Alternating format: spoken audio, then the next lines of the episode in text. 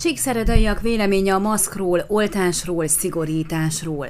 Csíkszereda forgalmasabb és távolabb eső városrészén is megfordultunk. Üzletekbe mentünk be, járókelőket kérdeztünk kedden. Másfél órás utunk során azt tapasztaltuk, a lakosság döntő része viselt maszkot, igaz, nem mindenki helyesen. Csak néhány szemét láttunk ez idő alatt, akinek sem a kezében, sem a csuklóján nem volt védőmaszk, úgynevezett hatósági vészhelyzet esetére. Az általunk gyakrabban látogatott élelmiszerboltokban egy személy kivételével mindenkin volt védőmaszk, beleírtva az alkalmazottakat is, akik korábban nem viselték. Temetésre megyünk, a szomszédból egy fiatalembert vitt el a vírus, közölte szomorúan egy feketébe öltözött idős házaspár.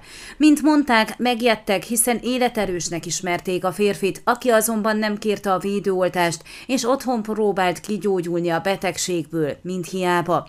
A nő rögtön hozzátette, a történtek hatására unokájukkal foglaltattak időpontot, jövő héten megkapják ők is a védőoltást. Egy másik középkorú férfi az intézkedésekkel kapcsolatban kapcsolatban egyértelműsítette. Dühös, mert amíg ő vállalta a vakcinával járó bizonytalan utóhatásokat, addig az oltatlanok miatt került ilyen helyzetbe az ország.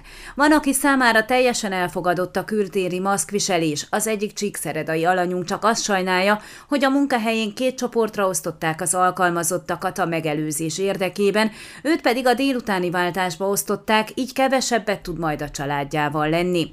Én nem bánom, hogy fel kell tenni, kispapánk miatt eddig is gyakrabban használtam a kelleténél, most a hideg időben még az arcomat is melegíti, válaszolta egy babakocsis édesanya, nem csinálva nagy ügyet a maszkviselésből. Az egyik székelyföldi bevásárlóközpont elárusítójának tapasztalatairól érdeklődve megtudtuk, szerinte hétfő óta elővigyázatosabbak és előzékenyebbek a vásárlók, a kézfertőtlenítőt is többször kell feltölteni, illetve kevés embert kell megszólítani a védőmaszk helytelen használata miatt.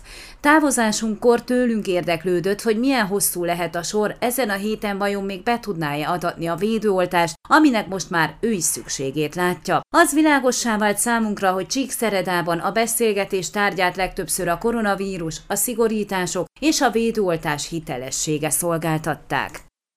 Ön a Székelyhon aktuális podcastjét hallgatta. Amennyiben nem akar lemaradni a régió életéről a jövőben sem, akkor iratkozzon fel a csatornára, vagy keresse podcast műsorainkat a székelyhon.pro portálon.